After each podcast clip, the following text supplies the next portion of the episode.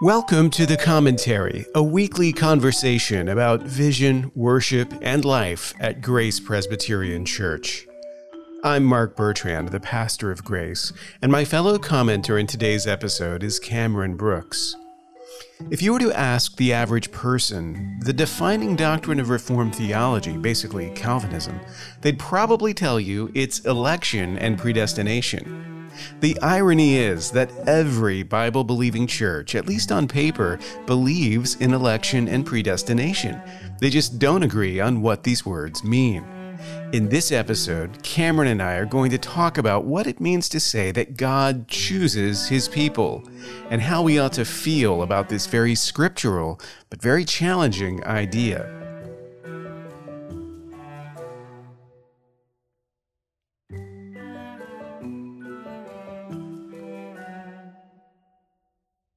I think the day has come for us to have an episode about election and predestination. Sounds good. We've been doing this podcast long enough. Uh, we're comfortable enough now.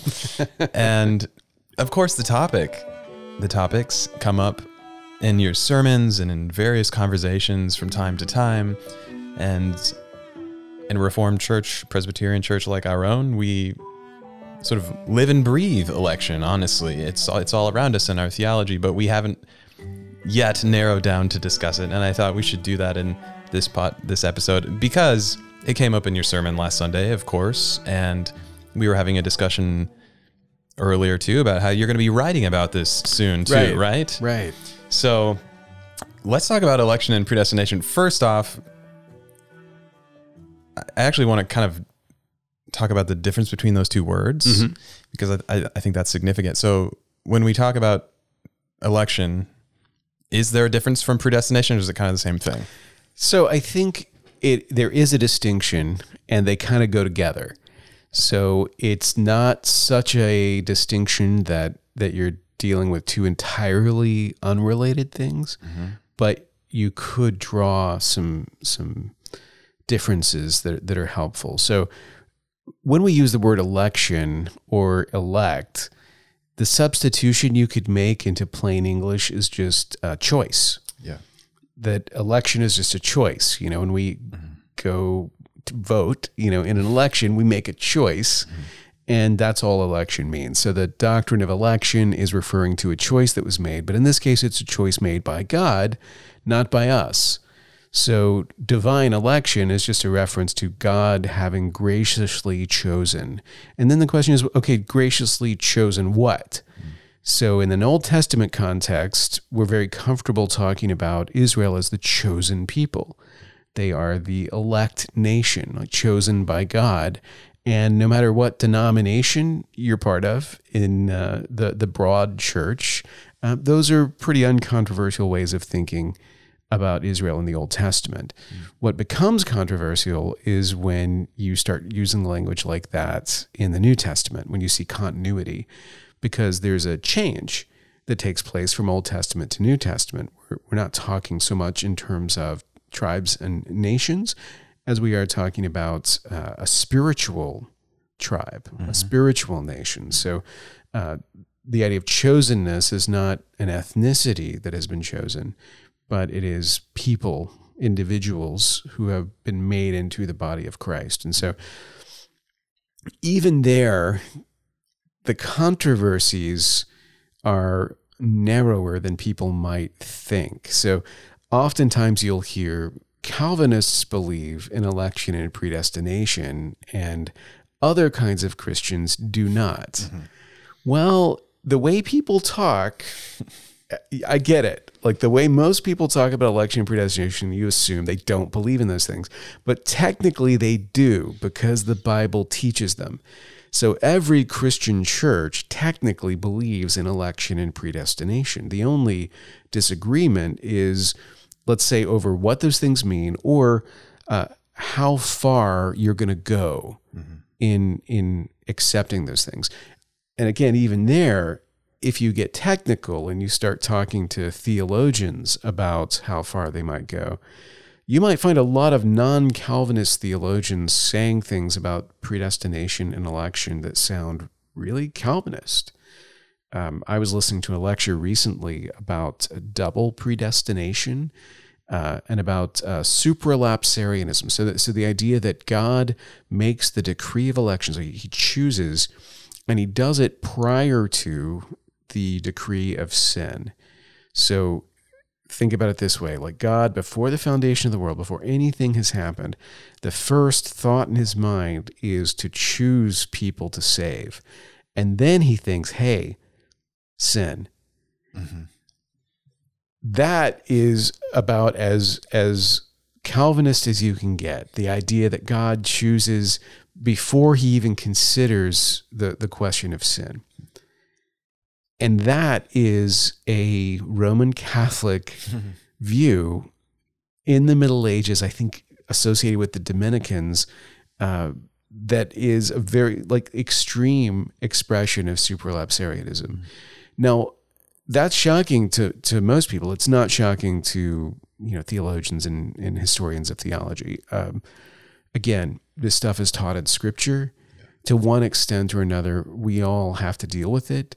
The fact that you only really ever hear Reformed people talking about this stuff, it should be a bit of a red flag. Like, why why don't other people talk more about this? But um, but again, that's, sorry, long answer to a simple question. No. Election is choosing. Now, predestination, uh, you might think of it, I mean, it's, it's like what it sounds. It's, it's what is God choosing for? Yeah. And what he's choosing for is for that salvation, or let's say that that ultimate face-to-face communion with him. So that's the the destination in predestination. Mm-hmm. And the idea is the just that the certainty of that outcome is based on the choice that God makes, not on all of the stuff that follows from that choice. Yeah. Yeah, that's helpful. Do you think also predestination refers broadly to sort of like God's plan to, maybe it's a more, a more general way of talking about it. I'm thinking of the passage you preached on from Matthew eleven, mm-hmm. where Jesus specifically calls out the Father's plan. Yes. And you interpreted him as speaking about election, but he didn't use the word there. He's just sort of talking about like the unfolding drama of salvation kind right. of thing. I mean, he talks about choosing. Oh, he yeah. talks about choosing. And, and that's, that's why uh, election kind of mm-hmm. comes into the, the, the forefront there. But specifically, he's talking about how to explain rejection, mm-hmm. not acceptance. Yeah. Right. So, so you might say that what Jesus is trying to address is something that, uh, that, theologically, we talk about it under the heading of reprobation, not not salvation. So why are people rejecting these things? And he thanks the Father that the Father has hidden these things from the wise yeah. and revealed them to little children, revealed them to the humble. So mm. that is a reference to the plan of salvation, like mm. part of the logic of how God does things the way he does and why. Is that he wants to humble the proud, that he wants to be glorified by demonstrating that, that we're not saved by our own merit, our own intelligence, or whatever, so that you have all of these people in the New Testament who should be the early adopters because of their religious education and their position in the religious hierarchy. You would expect them to be the first to recognize the Messiah. Instead, they're the last and they resist the most. Mm. And this is not a failure of God's plan.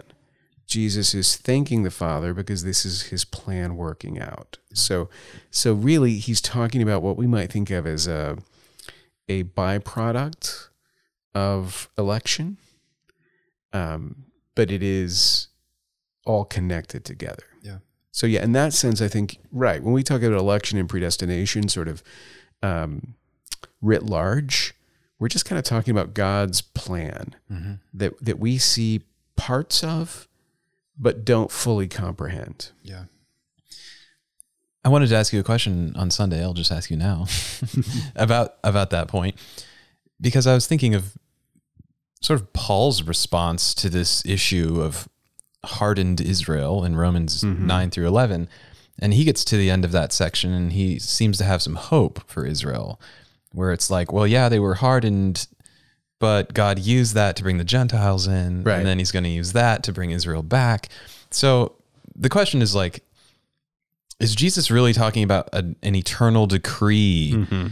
in that section, or is he more so talking about the historical unfolding of God's redemptive plan, which would leave room, right, maybe for for these cities that he's just woed yeah. in the chapter before, w- would leave some kind of like hope for them still. So I would I would say both of those things actually leave room and leave hope for them, and that's yeah. that's kind of the the thing we tend to overlook. There's this assumption that if if God has in mind everything that's going to take place and everything's going to occur as God has it in mind, that that somehow suggests a hopelessness or, mm. or that, a determinism. Exactly. Yeah. Right. And, and it seems to me that Jesus sees it just the opposite. It becomes a basis for hope, not a reason to lose hope. The fact that God has this plan and that God has the power to realize this plan suggests that God's intentions may may like overflow the banks, and, and those who are most hardened might be brought to him, mm-hmm. as indeed Paul was. Yeah. So Paul, you would expect from his biography, would be the last person in the world to write off the hardened hearts of those who had rejected Christ, because he was one of them. Mm-hmm. And I think that belief in God's you know, sovereign electing choice before the foundation of the world is utterly consistent with maintaining a hope for literally everyone. Because number one, we don't know the mind of God. We don't know uh, what and who he has chosen, uh, but also because we have reason in, in what he's done so far to see that, that there's actually, that God delights in doing things like that. You know, God delights in showing his mercy where you would expect mm-hmm. no mercy to be found. He delights in taking, you know, a persecutor like Saul and turning him into a, a missionary ambassador like Paul. And so I think there's there's no incompatibility between those two things, mm-hmm. and, and that what Jesus is talking about encompasses all of it. And what Paul is talking about, indeed, in, in Romans encompasses all of it as well. I mean, I, I think that technically what where Paul is going to end up is is in this recognition that Israel as a nation is rejecting the Messiah, and yet there are Israelites who are accepting him. Mm-hmm. And so that is reason for hope. I don't know if if... I would go farther than that and say that that he like has, you know, a, a bigger hope than that, but he may, you know, and and I think that I'd be the last one to to say that um, we want to, you know, put limits on what God may do. Right. I mean, I, I don't think I don't think anyone is going to stand in the presence of God at the end of everything and see him face to face and look back and say, you know what, I'm really disappointed yeah. with what you did. Like exactly. you, you really kind of led me to believe that it was going to be different. Mm-hmm. You know, I, I think we will look back and see the utter love and justice of all of it, mm-hmm. and it will all make sense. But that doesn't lead me to think, and, and now in the meantime, whenever I see election and predestination in the Bible, I'll just go la, la, la, and not think about it. You know, it's like, yeah. all of it fits together, and it, and it's all given to us in order to be a comfort. Well, I think one of the most comforting passages that mentions, if you, um, so, so I just gave it away. One of the most comforting passage, passage that mentions predestination and election is Ephesians chapter, yes. chapter one, you know, this beautiful section where Paul is just, he's laying out the whole gospel, which encompasses these doctrines. And you said you're going to be writing about this right, soon? Yeah. There's a, a a thing that's going on in our denomination to celebrate our fiftieth anniversary, and a, a number of writers are contributing uh, devotional pieces on different texts. And I happen to be working on one on Ephesians one four. And so that's a, a great reference to uh, these very things, to this idea of God choosing before the foundation of the world that we would be in Christ, be holy and righteous in, in him. And so it's a wonderful statement of election and predestination. And it also has a beautiful um, beginning and end vision, because it's not only speaking of the choice, but it's also speaking of the ultimate end of the choice, mm-hmm. that they kind of go together, which is nice. But there's even something better about this passage from my point of view, which is the the last two words of verse four, in love. Yeah. Because if you look in the English Standard Version, which is the translation that we tend to use at Grace, you'll find that those two words, although they're the last words in verse four, in the translation are moved to the beginning of the sentence that is in verse five. So verse five, uh, people often think it's in love he predestined us, but technically it's he predestined us, and the in love is pulled over from from uh, verse four. Yeah. But when I first saw that, I just found it electrifying. You know, I was like, wait a second. If that's right, if that interpretation is correct, that really does help bring things into focus, that mm. this idea of predestination is an expression of love. Mm. And I had always seen it as a kind of difficulty to be overcome. You know, that this is this sort of hard doctrine that uh, we have to philosophize about, and, and that, you know, it's, it's just this, this, tough mystery. And yet here in Ephesians one, it's presented as an act of love. And that really does make sense, because if you ask yourself, why does the Bible talk about this? Like, why even say that this is a thing? Um, did God not realize the endless debates that were being set up by even mentioning this? Like, like shouldn't the apostles have been more discreet? Mm-hmm. Like, shouldn't Paul have not used these words and created all of this misapprehension, that, that sort of thing? So why would you talk about this? Like, what purpose does it serve? What good does it do?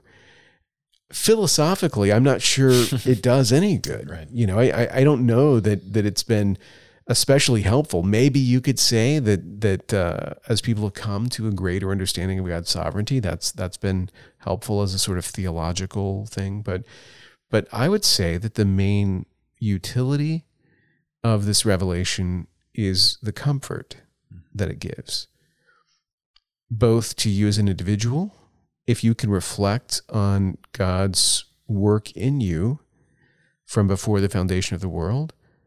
You might more easily have confidence that that work will continue until it is utterly complete. Mm-hmm. And when you doubt that, when you begin to worry, you might be able to cling to that idea of God's work going back all the way to the beginning, before the beginning, mm-hmm. and, and find strength in that, that you won't find as long as you're convinced all that work began when you set it in motion. If you really meant it, and did you really mean it? And are you sure? And, you know, that sort of thing. So, so taking it out of the realm of the subjective and moving it into something objective that God has done is, is a comfort. And it's also a comfort, as we were just alluding, when I contemplate the fate of those I love who are not yet in Christ. When I pray for people who I would like to see know his grace, and they they do not yet know him, if it's all up to them, I can easily lose hope. Mm-hmm. But if it's up to him, then maybe he can do things that I can't imagine are possible. You know, given my knowledge of people and where they're at, I might think, you know what, there's just no hope. But maybe there is hope, because it's ultimately up to him. So again, yeah. As you reflect on these things, I think the most valuable way to reflect on them is, is the comfort that they give, the assurance that they give, not the ammunition that they give for debate. Because I think not enough is explained to answer all of our questions in the philosophical arena. Like, like we can go pretty far based on what's been revealed. There are some things I think we can say with, with pretty good certainty are are are, are accurate or are not accurate. Mm-hmm. You know, that we can go a lot farther than a lot of people would like to believe. And yet there's actually relatively little revealed compared to, you know, the truth as it exists in the mind of God, right? There's still so much mystery that ultimately, if if the point of all this is is just for us to gain more understanding, not much will be accomplished. But if it's to give us more comfort and to give us more confidence in the power of God and in his plan of salvation and its ultimate success, I think it does that really well. It gives us reason to rest in him. So I think when people reflect on election and predestination, and, and certainly at Grace, when it comes up, as it so often does, as you work through Scripture, you'll find it in, in the most surprising places, it becomes an occasion for us to celebrate who God is and what he's doing, not an occasion to have another, you know, heated debate yeah. over theological gymnastics. yeah, I, I totally agree. And one thing I really love about this passage, I just want to read a little bit of it for those who sure. don't have it memorized like I don't. Um, I'll just read verses four and five. Ephesians one, four and five, even as he chose us in him before the foundation of the world, that we should be holy and blameless before him. In love, he predestined us for adoption to himself as sons through Jesus Christ, according to the purpose of his will. I mean, I can't stop in the middle of a sentence. uh, to the praise of his glorious grace, you know, with, with which he has blessed us in the beloved. That, that language of blessing too is, is really profound there. It's, it's an act of love, which seeks to bless us. And the prepositional phrase that always gets me is in him, or in mm. Christ.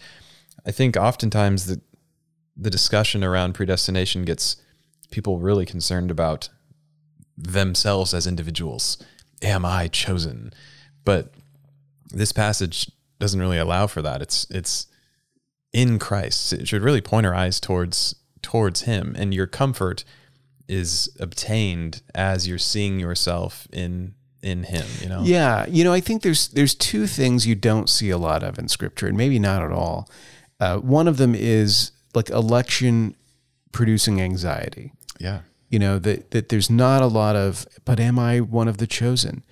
Because it's a pretty simple thing to understand. Like, as the, the Spirit works in you and you come to faith, if, if that couldn't be, unless it was God working within you, then you're like, okay, yeah, I'm chosen. Mm-hmm. You know, it's, it's, it's not that complicated. Right. And, And you, who may have been, you know, persecuting me right up until five seconds ago, as you come to faith in him, I'm like, oh, you too. This is true of you as well. Um, so it, it's not, again, it's not a navel-gazing sort of, but am I chosen? Um, the other thing you don't see in Scripture is, okay, I'm chosen, but what about them? And that, I think, is a common sort of root of objection mm-hmm. that people make, that, that there's something fundamentally unfair about the idea that God would show mercy to me, but not to you, or vice versa.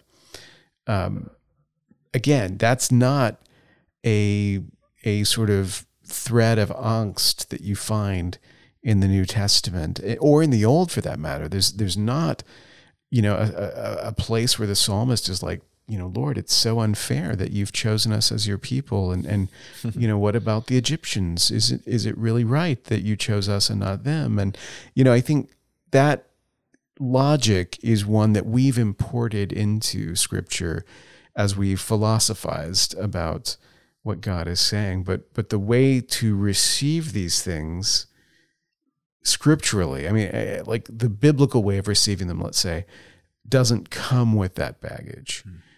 That suggests to me that the right way to understand them precludes those things. And whatever, whatever draws me into the navel-gazing, am, am I truly elect, hmm.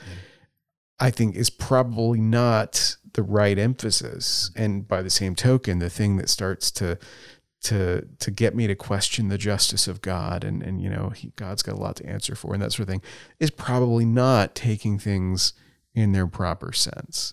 So again, much remains mysterious, but I think whenever I find myself going off the cliff in, in my reflections, it's it's a good indication that I've taken a wrong path, mm. you know, and that I'm thinking about these things wrongly. So mm. whether it's, um, you might think of like a Arminian sort of, it's unfair, everyone has to get an equal shot. Uh, if God works differently than that, I want no part of it. Or if it's a, you know, Scottish Reformation, how can anyone ever be sure that they're elect? Mm. You know, that sort of uncertainty that, that can be bred. Um, both of those things, I think, are, are wrong understandings mm-hmm. of how Scripture reveals election and predestination and, and what they're for. Mm. So, last question, maybe. What place do you think this doctrine will have going forward for the P C A? We're celebrating, you said fifty years?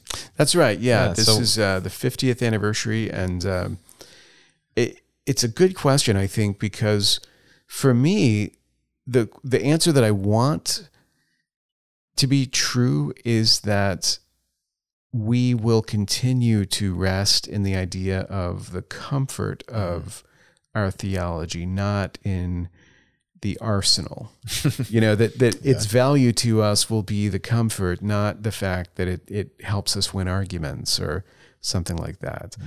Mm. Um, I think that there's always a tendency for denominations to drift. There's always a tendency for confessions of faith to be sidelined over time, that sort of thing.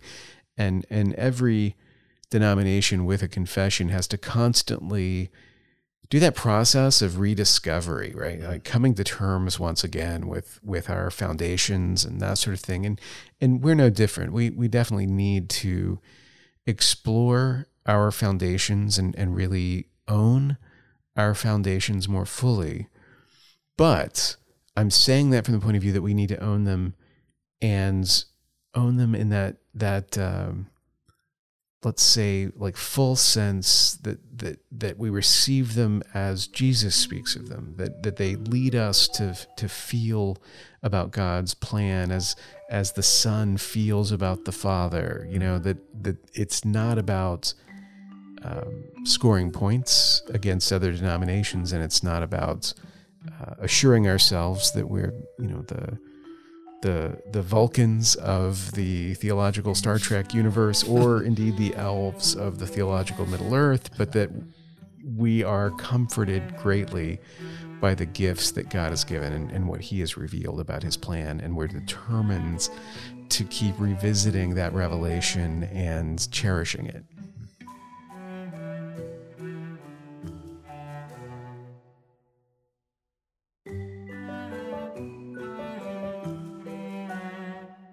Thanks for listening to The Commentary. If you've enjoyed this episode, you can rate us on your favorite podcast app and share episodes with your friends on social media.